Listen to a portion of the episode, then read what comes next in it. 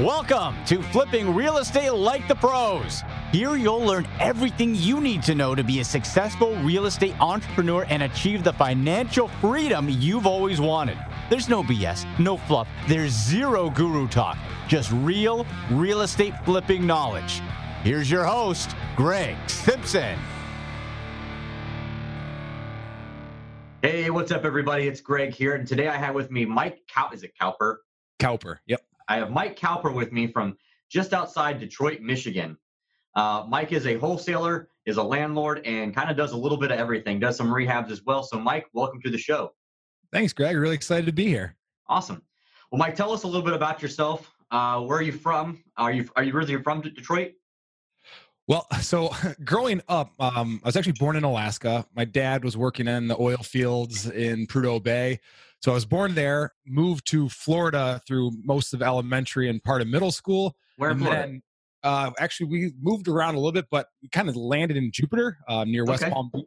Yep. So that's kind of where I grew up. Uh, you know, in my younger years, and while we're there, my dad actually did uh, real estate, and you know, he's just a one man band, kind of going around flipping, wholesaling, whatever it was uh, to provide for the family. Um, but then he ultimately moved back to Michigan, where our families are all from. So I've been here since ooh, like 1999, I think. So quite a while now. Awesome. Tell us about your family. Are you married? You have kids? Anything like that? yeah, I'm married. I've got a son who's two and a half. Um, it, it's awesome. So I got two siblings, um, and they actually everyone does live here except my one sister. She's still down near Tampa in Florida. Oh, I'll have to. When you come down and visit her, you have to come visit me. A deal. awesome. So I'm going to cut right to the chase, Mike. What has real estate done for you and your family? Usually, I, I let this question go to the very end, but I, I kind of want to get this one out in the open right away. What has it done for you and your family? it has given me the ability to live how I want to live. I probably put more hours in than I ever did when I was still working. Um, you know, I have a long sales background before going into real estate, but it allows me to live my life on my own terms. And I think that's incredibly valued. My my wife is able to stay home with our son.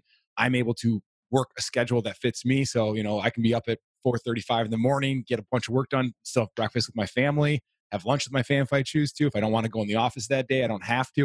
It just gives me the freedom to choose, which I think is incredibly important. Awesome. That's great. I mean, that's what we're all everyone listening to this podcast should be striving for. But you said something that to, to me that already triggered something, and I and I want the alliance to go back and listen to this right out of the gate, guys. You said something you put more hours in than you did in your old job. Explain that a little bit and why you have to do that. Well, the reason I, I do that, one, I want to. It's weird when when you're working for yourself, trying to build something for you and your family, you have energy for it almost all the time. And you'll find that you'll just spend your free time wanting to work on growing, building, uh, building your business, finding a better efficiency, building a better system, finding a better person to work with you, or helping that person that's already working with you get better so you can all grow together. But you'll find it just starts being what consumes you, um, you know, in a positive way. I used to love playing video games. I got the new PlayStation 4, and I think I've played one game in the past three years. It's just, it used to be a hobby that I used to enjoy, but now I just find I don't have time for it because I spend it all on either working on trying to stabilize and increase our business and then spending time with my family and friends. Yeah, I'm the same boat. I, I have been looking at PlayStation 4 for a long time, and I have not pulled the trigger because I just don't know if I'm ever going to have time for it. it really doesn't. I mean, like I said, with the hours worked, you've realized that you're the person that is responsible for everybody else that's on your team, whether they work for you directly or they work for you indirectly, like a maybe an agent or a mm-hmm. contractor.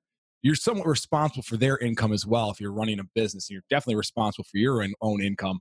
So you do put in the hours that are necessary, whatever that might look like. Exactly, and that's that's something that um, will be coming up on further podcasts. We've kind of hit on other podcasts. Is that there is no done for you system, right, Mike? There's nothing out there that you can just go buy somebody's program or somebody's system and it's done for you and you don't have to put the work in.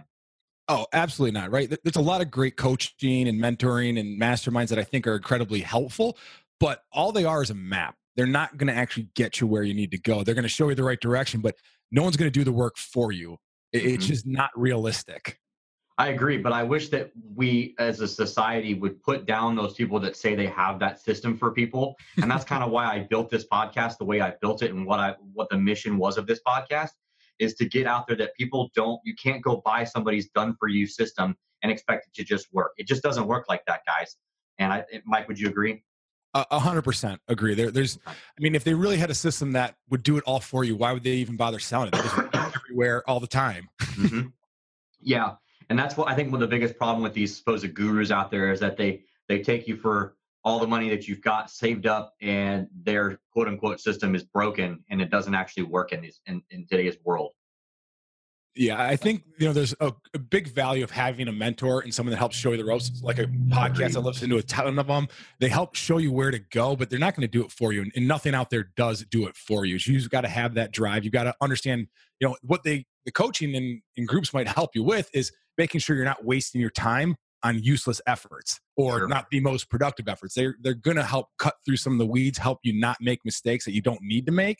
You know, you can learn from other people's mistakes. That's probably one of the most incredible, valuable things you can do is seeing where somebody else failed and not falling in that same pitfall. Absolutely.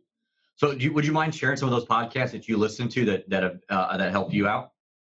Well, it's funny. They kind of uh, evolved over time. I stopped listening mm-hmm. to so many real estate ones because I found that they started to get a little bit repetitive in nature. Yeah, I don't listen to any real estate ones anymore. Yeah, I mean, the one that's been probably the most beneficial for me lately is in my point in business is managing people and recruiting talent and things like that. So I've been listening to the Manager Tools podcast. Okay. They have uh, a basics version, which is essentially their their trinity they call it the, the three things that are most impactful but then they have an ongoing weekly one that i really like a lot I do always like the real estate guys. I like their their podcast. I like that one. I find it's pretty not generic, but it covers a lot of different topics and a lot of different ideas, which I think mm-hmm. is pretty cool. I listen to Joe Rogan just because it's so, so varied in different in different avenues. I like Tim Ferriss's podcast a ton. That one I've always find very valuable. He's a little nuggets that you can grab from there. So it's usually a mixture of business and kind of entertainment that I try to to bounce back and forth between. Yeah, I'm the same. I, I listen to uh, um, I think my favorite one right now is uh, Andy Frisella's the MFCEO project. You listen to that one? No, I'm going to write uh, that down. It's a really good one. Um, it is very in your face. Again, if, if you guys are uh, not not accustomed to the uh, the F word, uh, maybe it's not for you uh, because he just he kind of is an in your face kind of guy, kind of like I am a little bit. um, but it's a really good, very very valuable podcast. And I just did a podcast a couple weeks ago uh, where I basically laid out all of my favorite podcasts. So, Mike, tell us how you got yourself into real estate investing. Well, it's something I'd always wanted to do. Like I said, my dad had done it when I was younger. It always seemed like a great path to riches and, and being able to have and secure your own, you know, destiny. So I thought about it for a long time. Um, my history, I, went through sales. I sold copy machines. I worked at Thomson Reuters selling tax and accounting. And then I went to pharmaceuticals finally, you know, I'd been talking about it a long time. And one day my buddy just, you know, sat me down when we're having a beer and says, You've been talking about this forever. When are you just going to freaking do something? so the, the next day I looked up all the REIA groups. I went to one that was close by. They had mentioned they have a mentorship program. I signed up the next day. And then two months later, I bought my first rental property. So I always value taking action. Um, so that's what I did. I, I kind of put my money where my mouth was. I, I took extreme action and and you know pretty quickly started building up a portfolio of rentals. Mm-hmm. and then from there um, you know that's kind of how i met my partner. I realized that the mls was very competitive. I started reaching out networking with other people about direct mail. He happened to be at a point in his business where he was looking to expand. He, he was a flipper for a long period of time. Started testing direct mail found he had too many deals he could handle. Started selling the excess to his investing friends that he had you know he had networked with. Mm-hmm. um, you know, and then combine forces with my sales skills, him being able to market and also understanding a flip better than I did. Um, you know, we just kind of teamed up and, and, really started to try and scale in our business. And that kind of goes through different coaching platforms and mastermind groups that we joined in. But ultimately, uh, that's kind of been the run since I started in 2014, November 5th was the first time I bought a house. Wow, so you've been doing it for for three years then. Yep, uh, I've been doing very, very uh, crazy action. That's awesome, dude. That's really good.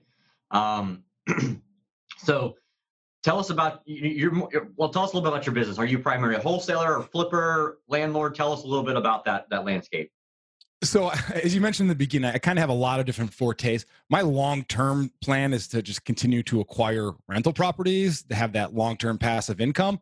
But as a day to day job, quote unquote, um, we are wholesalers. Okay. Our business is primarily sales and marketing. If you really break it down to the nuts and bolts, we, we do a lot of marketing. We go out and talk to people about their homes that they're potentially interested in selling. We're always targeting people in somewhat of a distressed situation so we can actually provide a win win solution. They've got themselves usually into some sort of situation that they need help with. And the way we can help them is buying their house for no hassles. So we, we answer the phones, we take the online leads, we call them, talk to them, schedule an appointment, send our acquisitions team to go negotiate that purchase price. After that, uh, we either, well, we always market all of our deals to everybody, even if we end up flipping them. But we market it to everybody so they can have an opportunity to look at it because somebody might find more value in it than we do. So we let our, our buyers kind of dictate what the purchase price is and we put a target out there. Sometimes they overbid it, sometimes they underbid it. But uh, eventually the market will tell you how much a property is worth and how much an investor is worth paying. And that's really what we do. I mean, that's kind of the nuts, the super high level version of what we do, right? We send out mail, we get people to call, we go on an appointment, sign a contract, sell the contract, make sure it gets to closing. Now, where you are in, in outside of Detroit, do you guys do most of the assignments, or do you double close, or how how do you guys do that in your area? Because every area I've learned is a little bit different. So tell us a little bit about that. So we try to assign everything. We don't want to incur the cost of double closing, mm-hmm. potentially borrowing money if we don't need to. However, if we're going to make a lot on a deal and it's a buyer that we maybe haven't worked with before and might be afraid of them balking at the price, we will double close. And also different situations. If a seller needs to close faster than a buyer can, we'll just buy it ourselves and hold on to it for the extra, you know, few days or week or okay. whatever needs to be done. We basically try to assign everything, but we are flexible enough to be able to work in almost any situation to make sure we can get the deal, you know, monetized. Perfect. So, Alliance, if you don't know what he means by assigning versus double closing, you need to go back and listen to my What Actually Is Wholesaling podcast because that explains the nuts and bolts of what a wholesale deal really looks like. And it's kind of just what like Mike talked about there by, you know, the process of marketing to get the phone ringing, to get the appointments, to get the contracts, and then assign them. And I kind of dive into that. So if you're kind of lost on what we were just talking about, go back and listen to that podcast episode and you'll learn a little bit about exactly how a wholesale deal goes from start to finish. So, so how did you find your niche? You started off as a as a as a landlord essentially. How did you really move into wholesaling? Because that sounds like that's your niche, right? Yeah, that's our primary niche. So I started off by just buying rentals. That that's the long term strategy. I see that is the most proven way to build wealth. Mm-hmm. So I was able to buy three properties in my first four or five months of investing, and I just realized pretty quickly that the MLS was competitive. You you couldn't get the deals that I wanted to make the numbers work the way I wanted them to work. So I started reaching out locally to people that were doing direct mail. Uh, I believe I used BiggerPockets to try and find people that had it in their profile. Went and met with like 10 or 15 different people just to get their ideas and their strategies. And then that's when I met my partner who was doing flips and had just started kind of wholesaling on accident, not realizing what he was mm-hmm. kind of getting into because he was just trying to find deals himself for flips. And then he got too many and said, Hey, he called up a buddy of his and said, Would you be interested in this property at this price? They ran the numbers, said, Sure. And then he did his first assignment. got it. So I happened to reach out and meet with him at a time where he was looking to expand and start doing more wholesaling and less flipping. And with my sales background, I basically offered to work for him for free just so I could learn because I knew a little bit, you know, I was still relatively new in investing and I didn't know renovation costs or really how to do ARV. I mean, I knew how to check for rental work because I could just base it out on rent rates and, you know, expected costs, but maybe not have enough equity in it to really know. But same thing, if, if I can make 300 bucks a month cash flow, I guess I really don't care what the equity value of it is. Sure, sure. So that's kind of how I got started with him. And, and it just really is natural for me in terms of the sales side of the equation. I understand sales well, I'm good at them, and it fits my personality. And that's why wholesaling works well for me. I, I like to do a lot of things, and wholesaling allows for that quick action and quick result. Whereas a flip and a rental takes a long time potentially sure. to see it all the way through fruition. Mm-hmm. So uh, up there and, and outside of Detroit, what's your average assignment fee up there? Right now, we're right around thirteen thousand dollars. Wow, really? Yep. Even that's impressive. That's a really good average. Yeah, I mean, we, we try to. I mean, our target for our business is the average twelve thousand five hundred. We've been a little bit better on it this year, Mm-hmm. um, you know, but we've had some pretty big winners in there. There's been a few that we sold much much higher than expected. I still don't understand how they got those valuations that they wanted to pay for but it's not my job to necessarily tell people how to invest their money and what their right. you know, exit strategy is because they might have something way more creative than I can wrap my brain around, and, and it works for them for some reason. yeah. Well, Mike, since you've only been doing this for three years, I'm not going to call you a newbie, but you're you can actually attest to what uh, this next question is: is what do you think the most common mistakes that the newbies are making when they get in this business? I think they analyze just too much. Mhm. it's it's very easy to fall in the well, what if this happens or that happens trap and you, you try to educate yourself too much and you never actually do anything right Yep. i mean i can give you a thousand different books about real estate you're going to learn way more going and buying one property you'll find out all the mistakes and stuff. Now that's not to say go in completely ignorant try and have some guidance and mentors around you or at least someone that you can ask questions of you know respectful of their time but just going and doing something eh, at flip you can probably get hurt pretty hard but if you're buying a rental it's hard to really do it too wrong because if you plan on holding it for 10 20 years on a long enough timeline you should end up making money as long as you analyze what the rents are correctly and what the costs are going to be correctly because you can go over budget on a rehab on accident and but still make that up over time Right. Absolutely. Uh, I would agree with that. I would say that the biggest mistake we see is people not taking any action because I don't I don't know if it's they overanalyze. I think that's a big part of it, Mike. But I think that it's just that they're too scared to do anything in general. I don't even know if it's the analytical part. I think that just people are are too scared to take any action because they're they're stuck in their bubble. Uh, they're stuck in their mindset of the nine to five job where they're told what to do, so they can't think for them. I don't say they can't think for themselves because I don't want to put down any of the newbies, but it's kind of like they can't they can't put themselves in the right mindset. Does that make sense? yeah and i think you're 100% right the, the action is probably the bigger cause i think i think i might have went deeper into it but i think part of that analysis paralysis is that you know they have fears and and it's fine to be afraid but i mean one thing i tell everybody in, in our coaching group as well as like on our team you know get comfortable being uncomfortable mm-hmm. because if you're not in an uncomfortable zone you're probably not growing you're probably not pushing yourself as hard as you should be. Now that's not saying go out there and be reckless there's a difference but the phrase that me and my partner like to use is we're- cautiously aggressive. You know as long as it makes sense and we do a, an analysis that makes there's no reason for us to ponder over if it makes sense now i mean in, you know in a year from now why doesn't it make sense to do it today? Mhm. obviously there's certain strategic timelines to do different things but in general if it makes sense in you know two weeks why can't i just start it now? I like it. I like it. So I, I don't get to ask this question a lot, Mike. Do you guys have real estate licenses up there? Like, do you or your team? I personally do. I'm the only one on our team right now that has one. Um, Okay. Just uh, be aware of the at least locally, uh, Michigan. What we have is a five transaction rule. So if you do more than five transactions, technically you have to have a license. Even though we run it through our business, I have a license, and our acquisitions manager is currently getting his license. I don't know if it's absolutely necessary or not, Okay. but I'd rather be on the side of caution and not put him in a bad spot because I don't Mhm. think it hurt our company. It might hurt him more personally than anything if Right. he got tagged for practicing real estate without a license. So we're funding that, making sure that he is able to get it and you know be hundred percent on on the up and up. Even though I think technically he's okay, I don't even want to risk it. Yeah, it's it, there's definitely a fine line, and uh, you know, especially when you're doing assignments, it can get Mhm. a little bit. It's a definitely that gray area, if you will, um, of practicing real estate without a license. That's why I kind of was alluding to the are you double closing versus assigning everything. Because I feel like in, in the next few years, assignments, if you're not licensed, are going to be a little bit trickier to do if you're not licensed. Uh, that's just my gut feeling. I don't know if I'm correct on that, but that's just where I see the market going. the only reason I would push back, and I don't think that's the case, is because contract law Right. is the one that supersedes it, and attorneys everywhere are more valuable than the real estate everything. Right? There, there's more attorneys that sign contracts than there are agents to have that you know lobbying. Correct. So, so we'd have to actually change entire contract law, which I don't know. Real estate has enough you know pull for that. Sure. the only thing I think that we've seen is that what's going to be more uh, inclined to happen, the assignments I don't think are going to go away, but there's going to be more disclosure forms, if you will, or there has to be certain disclosures made to sellers uh, about the fact that you're going to assign your contract for a profit. Oh yeah, I mean that's right on our purchase agreement. We we, Mhm. we call it out. Sure, so is ours. we're we're making money on this.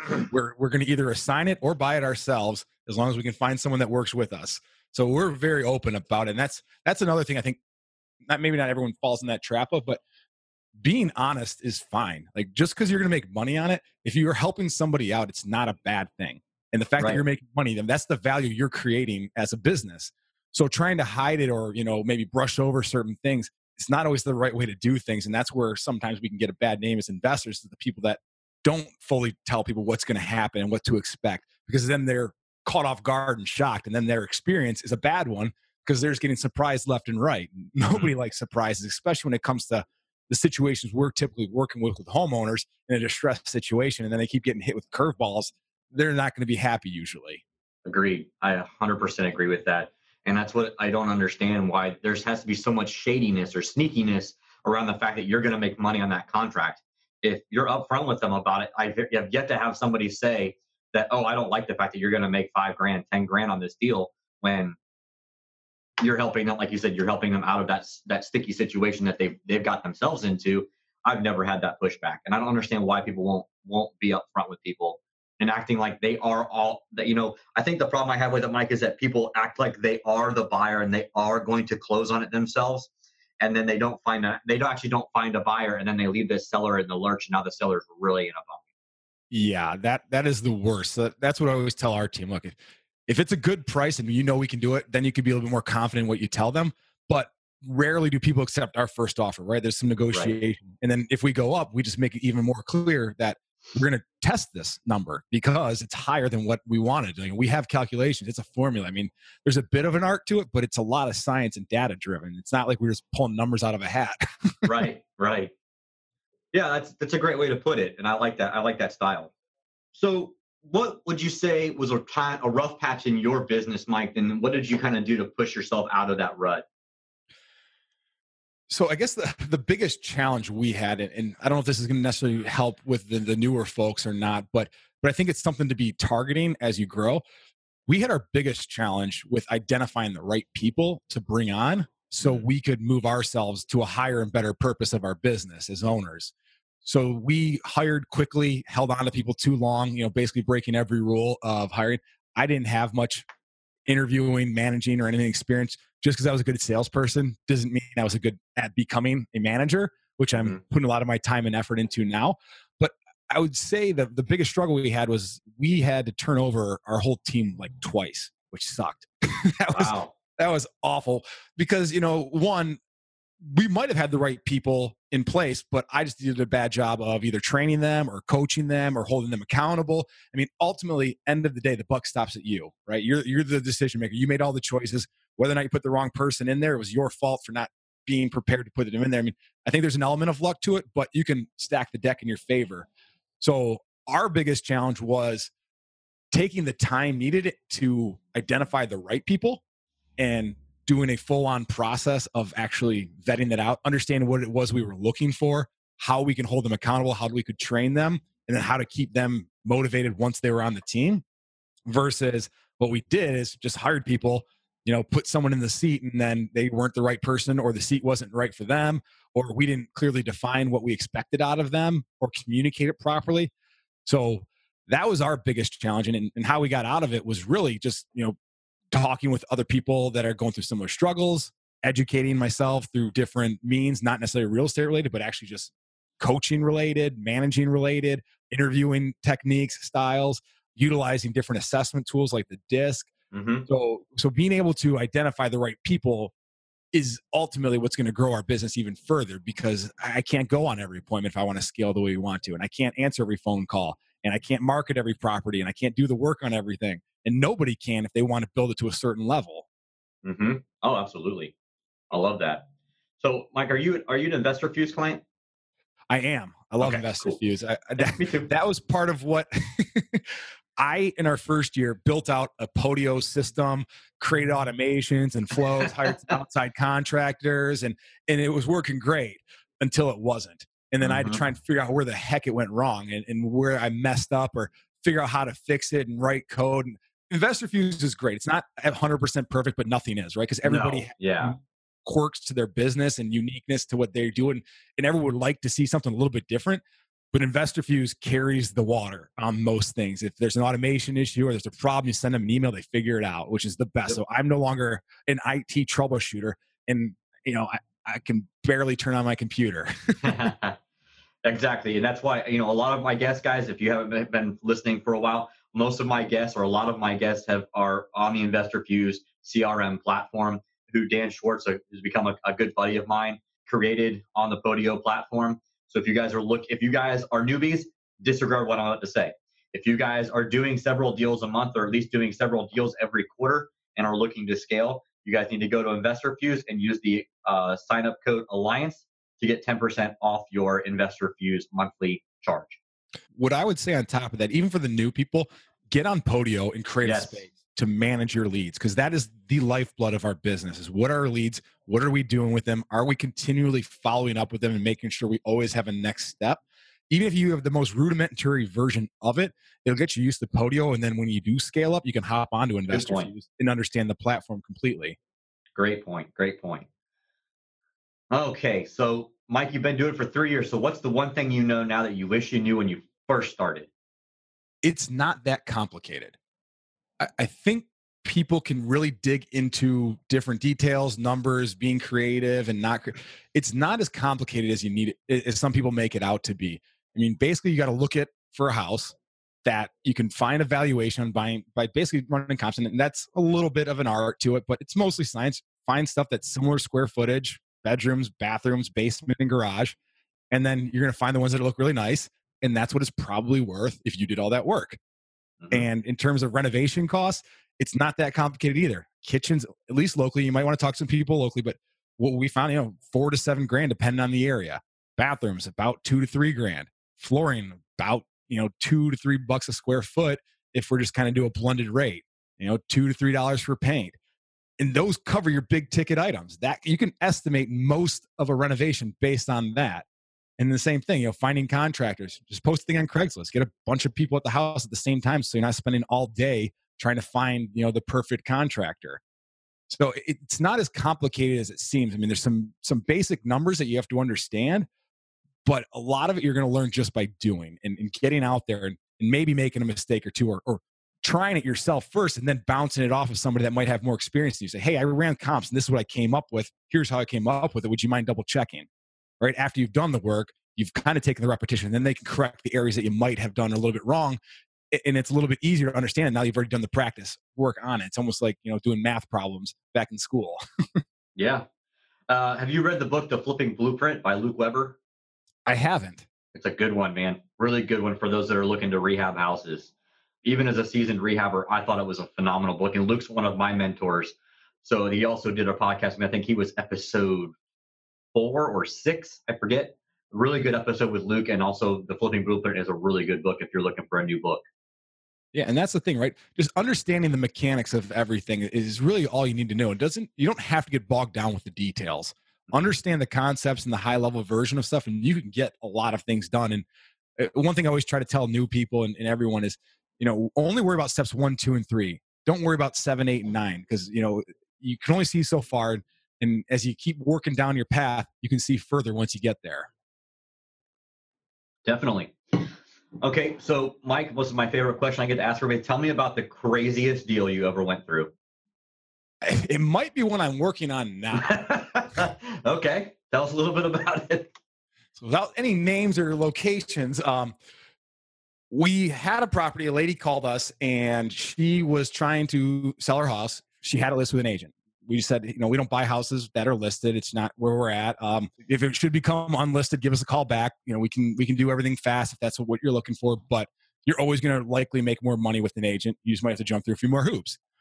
Well, she called back a month later, took a drastic reduction off of what it was listed for, told us that she had no longer under contract with the agent, and wanted to close quickly because she had a health issue and wanted to move somewhere else. So okay. we we moved quickly we got the property, we bought it directly as a company, and we are currently owners of it, but we have a buyer that wants to buy it. Well, with her issues, we told her, you know, she asked for um, 30 days of occupancy. That was uh, 60 days ago. Oh boy, I knew where that was going. As soon as you said she asked for that, I was like, oh boy. Yeah, well, that was 60 days ago. um, after we bought the property, her agent called us saying that it was still listed and that they never canceled their contract. Her mother called me and explained to me that she was a pathological liar. Oh, And then I found out that she claimed she lost all of the money we gave her in a Ponzi scheme of some sort, like three days after we gave it to her.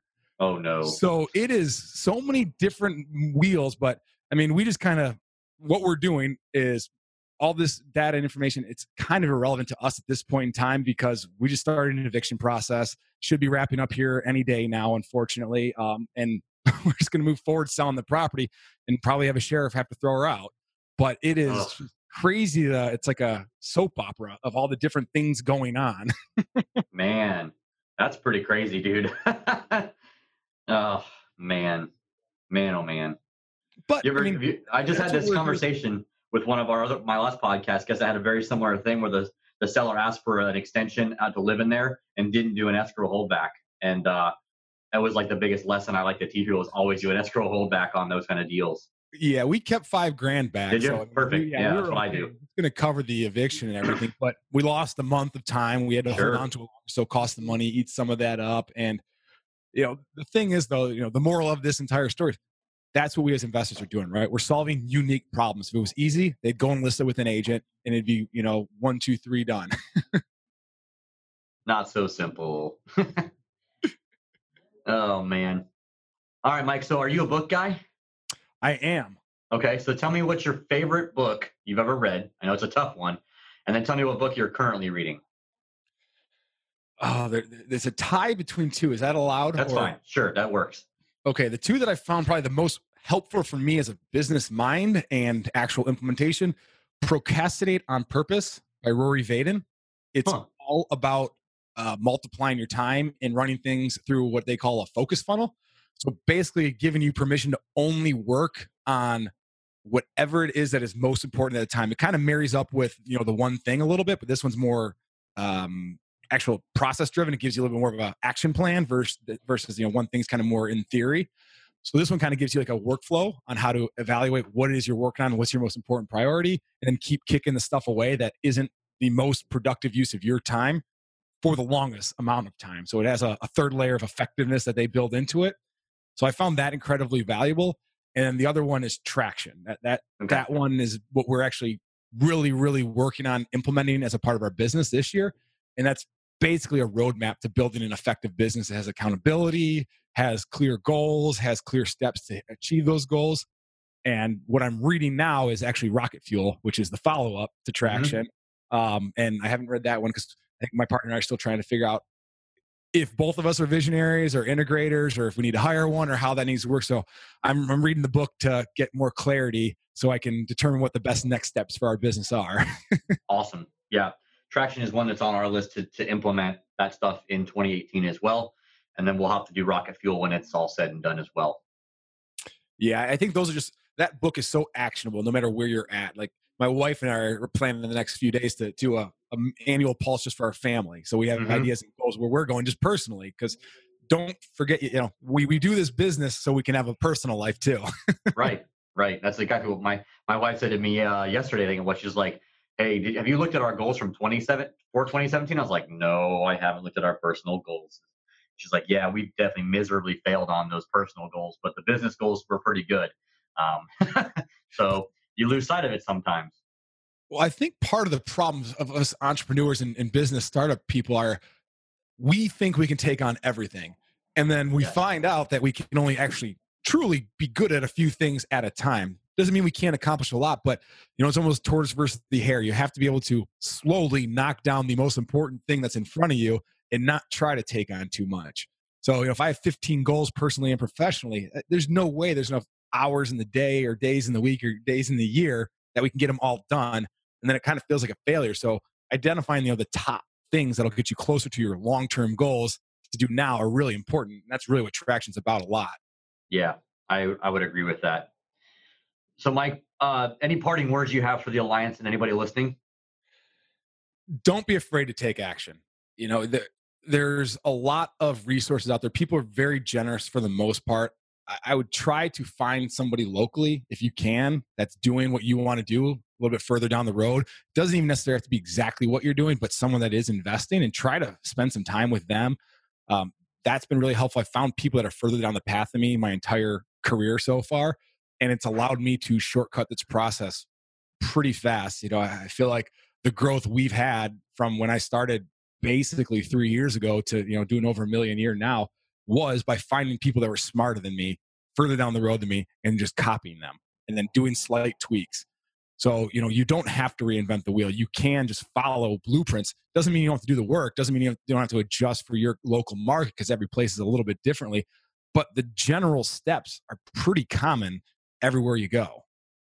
Yeah, I would. That's that's awesome stuff, man. I mean, you, you hit the nail on the head. There is no need to reinvent the wheel. It's all the same stuff. The numbers don't lie.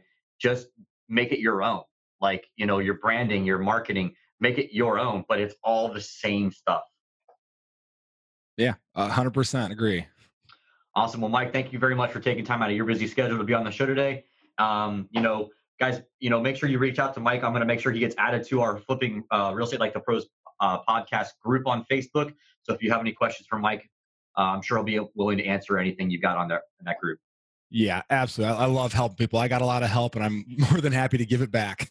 awesome. Well, thank you so much, Mike. Appreciate it. Yeah, thanks, Greg. You've just listened to another Flipping Real Estate Like the Pros podcast. You're another step closer to fulfilling your dreams as a successful real estate entrepreneur. We'd like to thank you for putting your trust in us to be your guide into this exciting venture called real estate investing. For more information, visit our website at www.flippingrealestatelikethepros.com. Catch you on the flip side, Alliance.